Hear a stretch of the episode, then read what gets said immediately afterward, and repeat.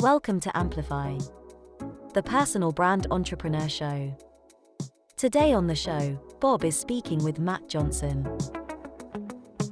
In order to create ideal clients for yourself, I know of no but no better way to do it than podcasting, and so that's where the ROI is. The ROI is taking a group of people that stumble onto your podcast through various means, and they go, "Oh, this is interesting. I resonate with some of what he's saying, but I don't agree with it all."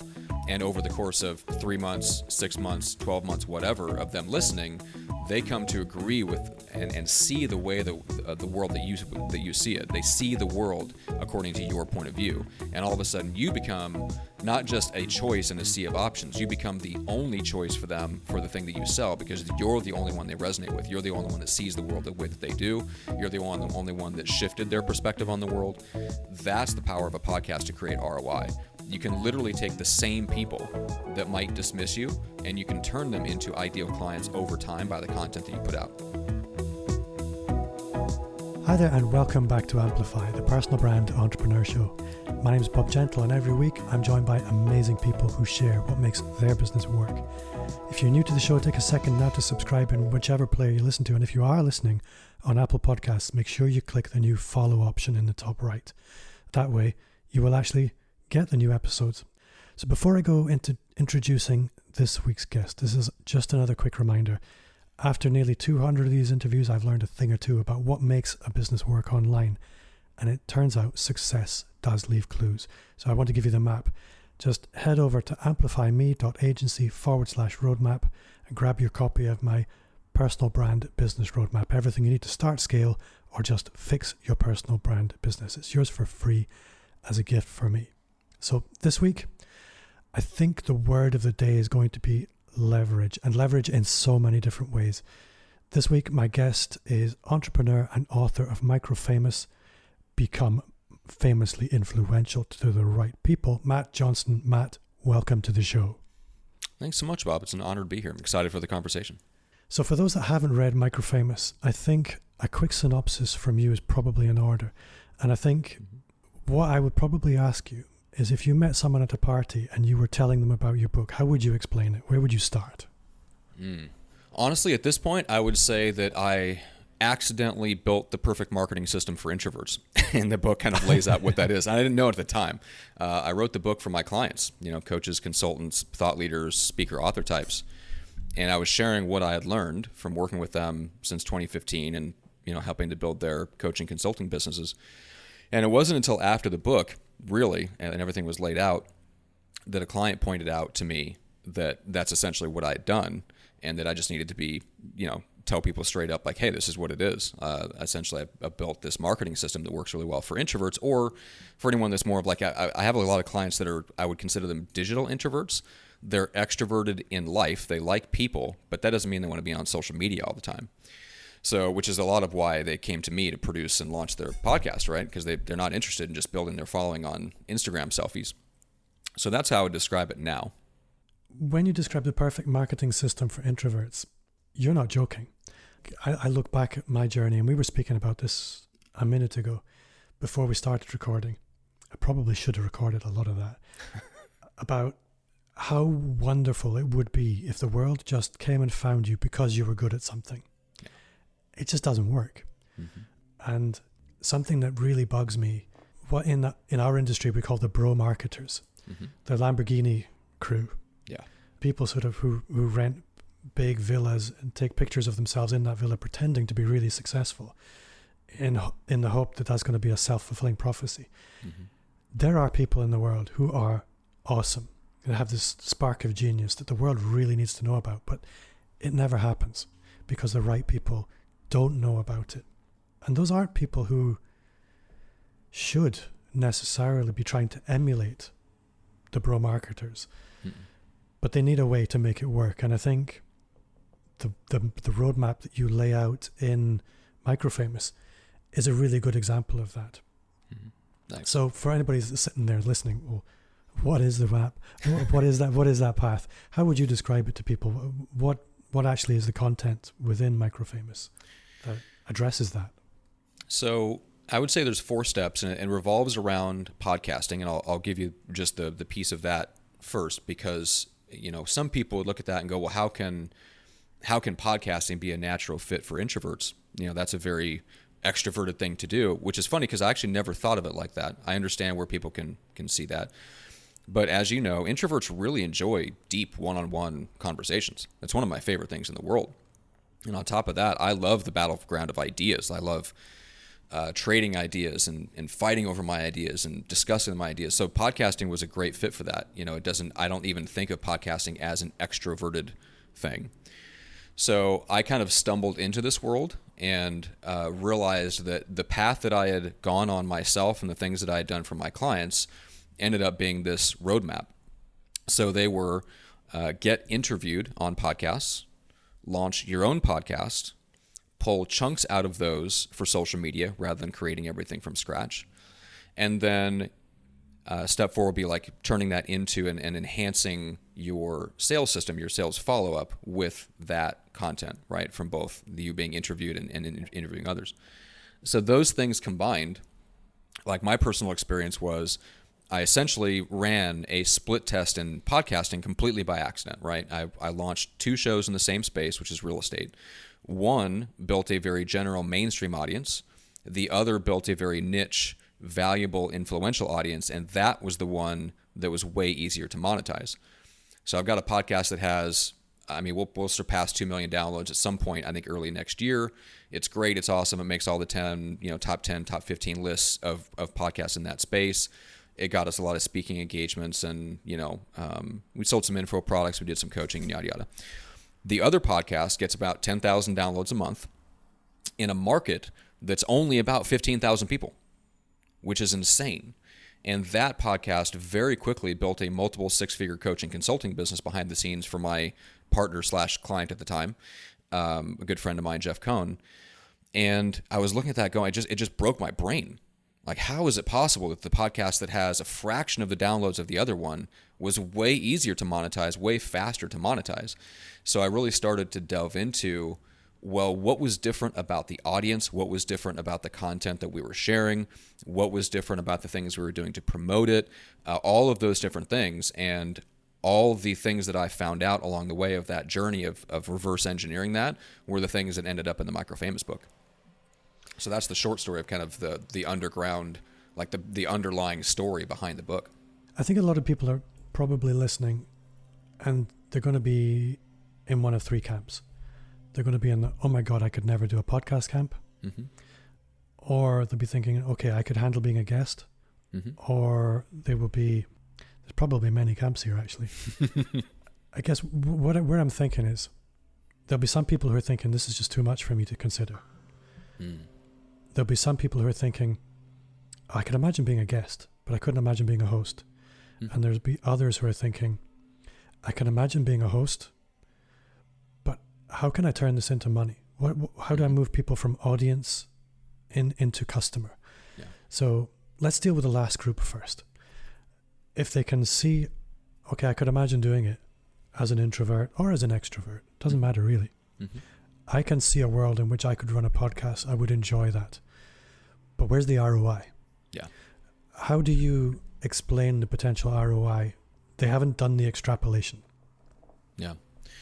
Uh, I would start by asking a question What form of marketing allows people to spend more than a couple minutes with you?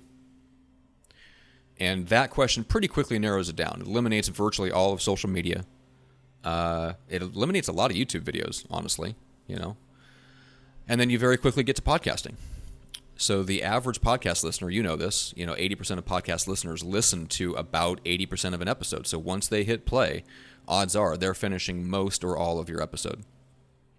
There is no other form of marketing on the planet where people spend as much time with you as on a podcast. You can't get that through Facebook ads. You can't get that through the direct mail. You can't get it through YouTube. Uh, you can get it. You can. The only thing that comes close is long form content on YouTube if your audience wants it, and YouTube is willing to put it in front of people. Uh, I did really well with long form content on YouTube years ago for the real estate side, but but within a year, our podcast audience had eclipsed that three to one. Yeah. So YouTube was great for initial growth and exposure, but once people knew about us and the the, the podcast took off because people wanted to spend time with us. And so when you think about the ROI, this is where it's at. if you're selling something that is a very simple, direct, straight line from the customer wants it, they need it right now, to I offer it, and they already know what it is, and they and the only question is, does the customer know who you are? Run ads, right? That those could be bus benches, radio, uh, p- Google pay per click, whatever. But if you have a very simple, direct, straight line, and you have something the customer already knows they want, and they just want to know who they want to buy it from, and they want to buy it from somebody they know, like, and trust, just run ads and do that. I operate in the the area, and so do you, Bob, where we want clients of a certain type that agree with us on certain things, that are willing to take action on our advice, because at the end of the day, we don't make an impact on the world to people that don't take our advice. And that is a yeah. completely different equation. That's a completely different challenge for marketing than selling something that people know what it is to people that already know that they want it. So we're not talking about the people that are selling real estate, which I love, but real estate agents don't need to start podcasts right? People that sell plumbing, people that sell landscaping, they don't necessarily need to start a podcast. You're better off running ads. But if you have to convert people to a belief system, if you have to change hearts and minds in order to create ideal clients for yourself, I know of no but no better way to do it than podcasting. And so that's where the ROI is. The ROI is taking a group of people that stumble onto your podcast through various means and they go, "Oh, this is interesting. I resonate with some of what he's saying, but I don't agree with it all." and over the course of three months, six months, 12 months, whatever, of them listening, they come to agree with and, and see the way the, uh, the world that you, that you see it. They see the world according to your point of view. And all of a sudden, you become not just a choice in a sea of options, you become the only choice for them for the thing that you sell because you're the only one they resonate with. You're the only one that sees the world the way that they do. You're the only, only one that shifted their perspective on the world. That's the power of a podcast to create ROI. You can literally take the same people that might dismiss you and you can turn them into ideal clients over time by the content that you put out. That's what I have to say th- to that. I think that's a very eloquent description. And I'm hoping people are listening thinking, yeah, I can see why you would want some of that. It makes so much sense. I think a lot of people, they, they look at guesting first. Guesting is great as a, as a, a foot in the door into the medium, but it's a little bit like the traveling hobo you never really develop an audience anywhere. Does anyone remember the traveling hobo? it's, a, it's like a, quaint, 19... it's a quaint thing from the 30s, yeah. it's a it's a TV show from the 80s. Little dog used to travel around. Oh no, that we did not get that. That I missed. I missed that whole thing. Everybody, go and look up traveling hobo on YouTube. It's so cute. but you never really develop a long-term relationship with the audience you're speaking to. It's a great yeah. way of building some authority and some visibility. Mm-hmm. And I think if you're new to podcasting, it can be a, a great way in. But yeah, you don't develop this long term relationship with an audience in the same way. No, you don't. But it, it does serve a, a very, very, very key role in like this whole ecosystem that we're in nowadays mm online. Here's what it does. It's your very soft, very authentic way of interrupting people going about their daily lives and putting yourself in front of them. And that like addresses the core challenge for introverts when it comes to online marketing. The reason that introverts have so much trouble with online marketing is we don't like to interrupt and we don't like to do things that feel inauthentic to us. So us you know, the, the old joke about like, uh, you know, I don't like social media because I'm not interested in sharing what I had for breakfast this morning. It's it's both hilarious and true, but it's it's evidence of why introverts struggle because we feel like that's an intrusion in other people's lives for us to share something so inconsequential. Extroverts yeah. are like, I have a right to share this, and you should absolutely be interested in what I had to eat for breakfast this morning. Like extroverts, just I know a bunch of them, and they're all they're all like that. They don't care, and they think they have you have every right and and should want to know what they had for breakfast. So when it comes to introverts, like where we struggle is, look, you can you can create a lot of different things, a lot of different types of marketing uh, assets or platforms that will nurture people who already know who you are. And we talked about that when it comes to podcasting. You could also do it through YouTube or you could do it through automated email sequences. I mean, Andre Chaperon is a legend at that. I love his stuff, right? Classic introvert. The question is, how do you get people into the email list? Right? So once you have something that nurtures people, that's awesome. But if nobody knows it exists, it's like having an Apple store in the middle of a field. It can be amazing inside, but if there's no highway that runs past the store, nobody's coming in. So where introverts struggle is it's like we we build this we build an amazing business, an amazing product, and maybe we even build an amazing marketing platform, that if people knew it existed would create customers for us. But people don't know it exists and that's what we have to do is we have to go out and you know like extroverts uh, just to carry that analogy further extroverts are the ones on the side of the road with the spinning sign right? It's very direct it's in your face right? Like hey I, I sell this come check it out. And it's like that makes introverts super uncomfortable. So i think what introverts have to do is we have to engineer a way to get somebody to build a road right past our Apple store, if that makes sense. And to me, that's what that's what collaborations are. That's what co-marketing is, affiliate marketing, and podcasting is like the lowest hanging fruit, the easiest form of that is uh, of affiliate marketing is to go on somebody's show because they are they've already built an audience. They already have that audience's permission to communicate with them. You're not you're not interrupting somebody in an inauthentic way. You're actually kind of interrupting somebody in in the course of doing something they're already enjoying doing anyway. So like I get to reach your audience an audience I would never know otherwise and but it, it doesn't feel like I'm interrupting them. I'm not popping them up you know popping up in front of them with a sign spinning saying hey look at me we're just having a pleasant conversation. But but effectively, I'm reaching people that don't know who I am, and then I can say, "Hey, come over and check out the Microfamous podcast because it's all about marketing for introverts, specifically for coaches, consultants, and speaker author types. And anybody in the audience is going, oh, that's me. I should go check that out. I didn't have to put an ad in front of them. I didn't have to do a sign spinning thing. I didn't have to put a selfie on Instagram. And to me, for introverts, like that's where that fits in. Like uh, podcasting, guesting is just the easiest form of a bigger concept, which is collaborative co marketing. I love that. And I, I, I had the image of uh, a snowball rolling down a hill mm-hmm. that every time you show up in somebody's audience, a small portion of that will travel with you. Yeah. But the key component is momentum yeah. and some kind of direction of travel. Mm. All of that will work. But if you don't have your own platform to bring people home to, yeah. what was it for? Yep. And that really is the benefit of actually having your own podcast. It's like you you meet somebody who generates amazing content, but they have no product. It's kind of pointless. um, so it's true. That's more common than you would think. I know. I know. Something I would be interested to discuss with you is imposter syndrome, mm. because I think this is something that I'm going to be crude and generalize badly. Extroverts don't struggle with to the same extent. Maybe mm-hmm. introverts allow themselves to, I'm going to almost say, use it as an excuse more often. But what's been your experience of imposter syndrome? Where has it caused you problems? And I guess what strategies have, have you developed to maybe help you move past it? Okay. Well, I came across this probably years after I needed it. uh, I, ju- I jumped in. I mean, the short answer is I jumped in and I did it. And I did it because I knew I was going to have fun conversations, and I like I like conversations about ideas. So the bottom line is I jumped in and did it, and then I was super nervous up front, but I just plowed through it. And then a year later, you look up and you realize you're not nervous anymore, and it just kind of happens gradually. Uh, a couple years after that, I discovered the book "The Business of Expertise" by David Baker. Do you know that one? I do not. okay, it's amazing. And he points out something because he's also an introvert, and I don't think he put it in these terms, but I but I'm, I know what's going on, the, the dynamic of that because he's introverted. And he just pointed out that look, there's a small section of the world, maybe two to five percent, that has irrational, like irrational levels of self confidence, near delusional. They just they just believe in themselves to the point that whatever they do, they believe is going to work out. Great, that's five percent of the world, maybe.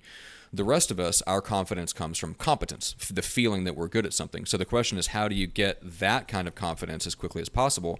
And here's where I'll inject more of my own opinion. You know, if you read books like psychocybernetics or the power of positive thinking, it comes down to like their answer to that would be, well, just visualize being confident. Like I don't think that stuff works. It didn't work for me. It, I, I, th- I know there's a lot of people that it, would listen to that and nod their head along. Like, yeah, visualizing being confident, visualizing the podcast episode going well, it, it, irrelevant. It makes no difference to me. Here's what helped me: small, incremental, permanent changes. That's what built my confidence. And so, for example, if you don't consider yourself someone that works out, set the challenge of doing 10 push ups a day every day for 30 days. At the end of that 30 days, all of a sudden, you're not a person who doesn't work out. You're actually a person who works out every day. And that you might think that, well, that's just 30 days. Like, no, that has a deep identity level transformation potential Yeah. Um, I, I like I did that. I always considered my somebody that some somebody that hated working out until I started working with a mentor a few years ago, and he was big on uh, streaks. So he just said like, "Hey, what if you put like a workout streak together?" The next thing you know, I went six months of working out every single day in one form or another. You know, one day it'd be lifting weights, the next day it'd be yoga and mobility stretching. You know, so it's not like I was in the gym sweating my butt off every day, but I was doing something physical exercise. You know, 15, 20, 30 minutes a day every day for like 183 straight days until I got sick and or something and broke the streak. Um, that changed my perception of myself as a human being. And it gave me the confidence to go, oh, now I can do something and now I can try things with my diet and exercise that I would have never had the confidence to try six months ago because all of a sudden now I'm not that guy who hates exercising. I'm actually the guy that exercises every day. So to me, small permanent changes uh, that change your perception of yourself are way more effective at building confidence than anything else. So, for example, if you take this into the marketing realm, I'm not a person who can do live video. Great. Do a live video on Facebook to nobody but yourself. Like you can literally change the settings in Facebook so that nobody sees it but you, and go do a live video every day for 30 days that nobody else sees. At the end of those 30 days, you've taken no social risk, but you're the person who did a Facebook Live every day for 30 days. What are the odds that after 30 days you're never going to want to do one again because you're still so uncomfortable doing it that you'll never ever do it? I'd say the odds are pretty low. The odds are high that you're going to go, man, I'm putting a lot of work into this. I should probably turn these on public and let some people see these because now they're getting good. Like that's just the way we work as human beings. So I think if you um, small permanent changes are way, I think, way more effective at building confidence, especially for introverts, because the part of the reason we're introverts is we have what you might say is like a stronger internal critic running in our heads. That's that that's the one that speaks up and says, "Hey, you can't go talk to that group of people. They'll just ignore you." Like that that inner critic is loud. Uh, small permanent changes will help to settle down that inner critic way more than big temporary changes or trying to visualize your way to success. That's and that's just my opinion. As you might know, this show is supported by our sponsor, Agora Pulse. Now, you know how hard it is to juggle all the things in your business the accounts, the meetings, the never ending inbox, and that's why I teamed up with Agora Pulse to give you more than five hours back a week when it comes to managing your social media marketing. No complicated Excel docs, long emails, or millions of open tabs. Simply manage all your social media channels in one place. Go to amplifyme.agency forward slash Agora Pulse to score two months for free on me. Now, all you have to do is figure out how you want to spend those spare five hours. I think you're absolutely right. It's a process of normalization or desensitization or assimilation over a period of time. I resonate very strongly with that because if that weren't true, we wouldn't be having this conversation and I wouldn't be a podcaster. Yeah, it's exposure therapy. Yeah. Yeah. But it's it's quite extraordinary what you can achieve with that. And I think there's another interesting thing for me, which is imposter syndrome in particular. I've kind of changed around that now when I think about or when I experience imposter syndrome, and that's the the, the, experience of being thinking, ah, somebody's going to bust me here. Somebody's going to say, Bob, you really don't know what you're talking about, or you're a bit of a fraud. I look at that now as a sign that I'm probably doing the right thing. I'm in, I'm in the right place. Yeah. Because if I'm not experiencing that, then I'm not stretching my comfort zone. And if I'm not doing that, I'm not growing. Mm-hmm. Um, so that kind of brings me to the point where I'm curious to know now, with everything you've accomplished, with you, you've written the book, you're you're cruising in many respects of your business. Mm-hmm. What triggers imposter syndrome in you now? What parts of your business are you scared about?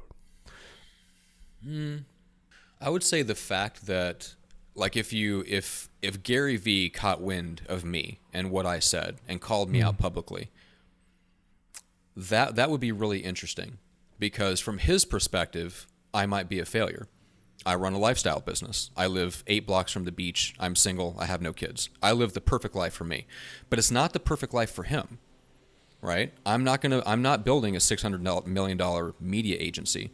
So what he does works for what his goals are, and he doesn't respect other people that doesn't have don't have those chain those same I would say life altering, world changing, impact level uh, goals. My goals are to impact people through the books that I write, the ideas that I spread, and the podcast that my agency produces that also do those same things, right? Because all of my clients are author speaker types. So I'm going to have an exponential impact not only through the things that I do, but through the things that I enable other people to do. And I take a lot of fulfillment from that. But I'm okay if no more than 10,000 people ever really know who Matt Johnson and Microfamous is. I don't need the maximum number of eyeballs on my content. That's Gary Vee's entire definition of success. Now, I'm settled in it within myself that I have a reason that I built my business that way. But if he called me out publicly and he go like, "Hey, how many clients did you take on last month?" and I'd be like, "Well, two," because you know that's how many ideal clients came to me last month, and I'm not taking more than that anyway because I don't want to work an additional more than two hours a week to get them started. Uh, well, why is that? Well, it's because I'm still working on the strategy with my clients. Well, why haven't you handed that off yet? Because I like it. and that's it's yeah. it's my purpose. Like I, I enjoy the strategic conversation. So could I could I grow the business bigger and faster than I have? Absolutely. But I'd have to be a different person. That's that's one of the things I worked on. I mentioned my my mentor to you behind the scenes that I was working on that a couple years ago. That's the decision that I came to within myself. But if I got called out publicly, other people would go, "Oh, he just runs a lifestyle business," and that's true. But I run a lifestyle business because I'm introverted and I have other pursuits in life that I want to do. So I have a reason for what I do. But I guarantee if Gary Vee caught, caught wind of what I was saying, that's the first thing he'd go is, ah, don't listen to that guy. He doesn't know what he's talking about. He doesn't take on enough clients to really matter. It's like maybe, you know. And I, from his perspective, he'd be right because I don't have the same goals he has. I think he would be wrong in that situation, and I think I know enough about Gary Vee that I think he would probably respect what you're doing. I think if somebody claims to want a big business and doesn't do the hustle, mm. that's when he gets picky. If somebody's clear about what they want, then there's what right, what's right for you is what's right for you. And I think knowing that is the hard part. Yeah, that is true. I think I would like to look at the authority element of podcasting mm. because I think that's something that's hugely underestimated. That when you start showing up in other people's audiences. There's a, a journey that begins. And if, if you've ever met somebody famous, or even modestly or micro famous, to you, it's a very strange experience where you know them intimately. I remember I met Todd Herman mm-hmm. and I knew so much about him. I knew what his kids did for fun, I knew where they went for their holiday, I knew what he was working on, I knew what his apartment looked like, the whole thing, because I'm into what he does. Mm-hmm. He had no idea who I was. And it's a very strange experience. Now, Todd Herman, you may you may not have heard of him. He's micro famous in kind of a big way. But that parasocial relationship has a powerful effect. And I think it's probably an effect you're very familiar with. So what's your perspective on the authority that you can build and how that can impact your business? Well, I, I kind of knew what to expect because I would I was a podcast super consumer before I started a podcast agency. So I was on the listening end, and I, I remember listening to Adam Carolla talk about that exact thing that the power of podcasting and radio, just that audio only format, there's something about it that people develop such a deep relationship with you because you're in their ear for hours and hours. And he talked about how surreal that was to meet people or have people call in where they knew all of your inside jokes. You have no idea who these people are. They know all of your inside jokes and all those things that you mentioned. Uh, so I knew a little bit of what of what to expect. I did not expect that it would happen so quickly. Um, I mean, I went from starting the the podcast back in the day, the uh, the first one, to speaking on stage to a packed out room in a uh, across the country where I didn't think we had any fans uh, in 18 months. And uh, and then I've had people you know come up at, at events and go you know and, and deliver me the own the the inside jokes from my own show. It is weird. It is surreal. Um, but I love it. It's fantastic. I mean, for an introvert, it's the best thing in the world to like to walk into an event and go, I'll meet, you know, like there's going to be people here that just know who I am and they're going to come up to me. You know, we talk about the world coming to you. Online, that doesn't necessarily work. But if you have built an online platform, when you do walk into an event and it's of your people, uh, in your industry, that actually does happen, and that's that's one of the best parts of having a, a podcast as an introvert is I don't even worry about showing up at industry events anymore. I walk in, and either I know that once we get to talking, they'll know who I am, or I'll, we'll have a bunch of mutual friends, or I'll just walk in and people will come up to me and go, "Oh my God, like I love your I love your show, and you interviewed so and so, and that was great, and all this stuff." Uh, as an introvert, it's perfect. It's it's the most amazing thing ever, um, and my clients are the same way, and so mm. the authority is really interesting because I'll, I'll give you a, a kind of a, a, a, visceral example. So I started working with um, the the second guy that I launched a podcast with in the real estate space. Before I met him, he was uh, offering like a workshop in his office. You know, hey, th- throw me a couple grand, and you can come into my office. I'll give you all my systems and tools and spreadsheets for how I built this multi-million dollar business and run it in one day a week. Great. Lots of hand holding, lots of messages, lots of phone calls. You know, because it was all relationship based uh, for people to come in. You know, handful of people here and there did it, and he made some money. Great. A year and a half into running the podcast, he was sending people to a website where they signed up, plunked down their credit card for three grand because he raised the price bought their plane tickets, got on a plane, showed up in Omaha, Nebraska at his office, and he'd have packed out workshops every month with 8, 10, 12 people that paid 3 grand to be there, and he had no idea who they were. They didn't talk to anybody. Or they talked to, you know, like an executive assistant just on a couple of questions about plane flights. That yeah. like that's the difference between having authority and not. Right? You can you can sell something that takes lots and lots of hand holding and lots of relationship and lots of uh, time to sell and you can flip it on its head to where they spend all the time with you on your podcast and then when they're ready to pull the trigger they just go yep i'm ready. Sign me up. Let me get on the plane. Come see you and you have no idea who they are. And all that happened with you without you being like actually involved other than hosting your podcast. So to me that's i would call that uh, influence which authority is a component of it. But that's like what when your level of influence hits that stage you know you're doing something right. And that doesn't come without the combination of authority, visibility, and relationships. There's like three components that make up that level of influence. But that's what if I, like if I'm in the online world, that's the level of influence I want to get to, like real enduring influence in the space. And I think this really was the last place that I wanted to go. I mean, that sounds terrible. The last place. No, this was where I wanted to conclude things. Was if we look at how most people approach social media or any kind of content marketing. Mm-hmm they're on a hamster wheel all the time just to achieve a basic level of attention. Yep. And one of the things that I saw in Microfamous was that attention is not influence. Yeah. Attention with influence is a game changer. Mm-hmm. And I think what you describe in events is one thing, but when you know that when your content lands, and I know nobody wants to be constantly on the social media hamster wheel, but a basic uh, foundational level of social media is a great way of getting attention. But if that attention can also influence people and cut through and sort of be a different category of content because of who you are, what you know, that you are leading with your thought and not just with your clamoring for attention, mm-hmm. it's a very different space to be. Mm-hmm. Yeah, I mean, think about um, the example in the book that I think resonates with a lot of people is the difference between Simon Sinek and Gary Vee. Yeah. Simon Sinek is not valuable because he's available. I don't care. I don't care if Simon Sinek is available to me. I'm not interested in messaging him and getting a response. I want him writing books that can change the world. you know, I want him. I want him delivering speeches and working with companies. Like I, I want him doing that stuff. I'm not. I'm not interested in him sharing something from his personal life with a little quote and then like being there to hang her out in the comments and and message with me. Uh, and I think a lot of introverts are probably drawn to that approach, especially if you're like in the thought leadership game. Like you want to lead with your thoughts, you want to lead with your ideas. You don't want to lead with being available. You know, in engagement. Like engagement is, it's not that it doesn't work. It's just that it's like one of the lowest level ways of providing value. Yeah. Unfortunately, because of the way social media has constructed itself, they have built these platforms to revolve around real time content and real time engagement, which unfortunately heavily favors the extroverts. And uh, and this is not this is not in the book. This is something that's developed just over the last couple years, and and I've kind of refined my beliefs about this. Uh, social media has not become a great place for introverts, in my opinion. It continues to get worse. I don't know if it'll reverse course or if something else will arise to compete with it. But as social media is constructed right now, I feel like the message from the social media companies is become an extrovert or become irrelevant.